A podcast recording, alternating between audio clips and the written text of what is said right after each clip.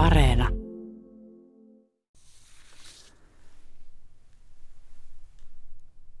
Mietelauseena on ote Karlo Sarkian runosta Talviaamuna.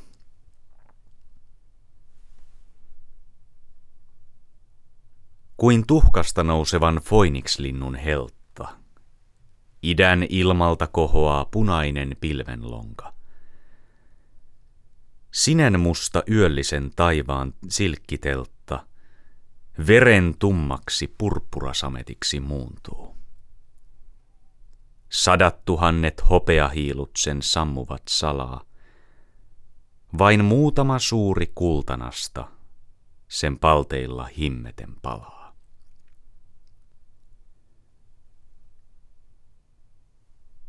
Viti kuultava kukkea, satanut vasta jäkälille kallion kiireen korkean, jonka lael ihaillen seison, tulppaani tarhaksi puuntuu. Tuli soihtuna roihuaa mahtava lakkapää honka. Sopusointu luonnon, kauneus juhlallinen. Suven kukkeudessa ei suur ole ainoastaan, vaan myös ylevyydessä valkean vaateparren. Lumipilvien kahleeton keinunta.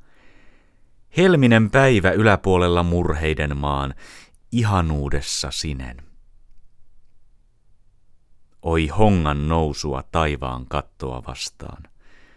Punahehkua pyörryttävää lujan tervaisen varren, jota silaa nouseva kuparinkeltainen päivä.